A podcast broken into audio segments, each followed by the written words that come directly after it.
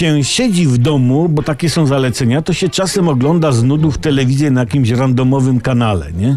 Kulinarny chwilę oglądałem i koleś kucharz jeździł po Izraelu i rozmawiał o szeroko pojętym jedzeniu i padło takie zdanie, cytuję, wschodząca gwiazda sceny wegańskiej w Izraelu. To kurcze pieczone, że się tak nie po wegańsku wyrażę. No Ja nie wiedziałem, że istnieje coś takiego jak scena wegańska, tym bardziej w Izraelu. Jakby mało tam problemów mieli, to sobie weganizm na głowę ściągnęli. Ale ciekawie musi wyglądać koncert gwiazd wegańskich na scenie. O nie no, sekcja rytmiczna gra marchewkami na dyni, e, za gwiazdą na scenie chór je w milczeniu truskawki, sekcja denta dmie w kalafiory, sekcja strunowa gra łodygami rabarbaru na kabaczkach, obierają awokado, gwiazda zdejmuje pory. No, ciekawe za ile występują, za czapkę gruszek? Ale niech tam każdy lubi to, co lubi, nie nam wtykać nos w cudzą cebulę, czy grzebać w nieswoim wiadrze z kalarepą.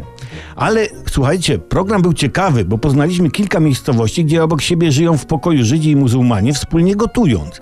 Nawet pokazano prowadzące, prowadzące świetną restaurację e, przez małżeństwo izraelsko-palestyńskie.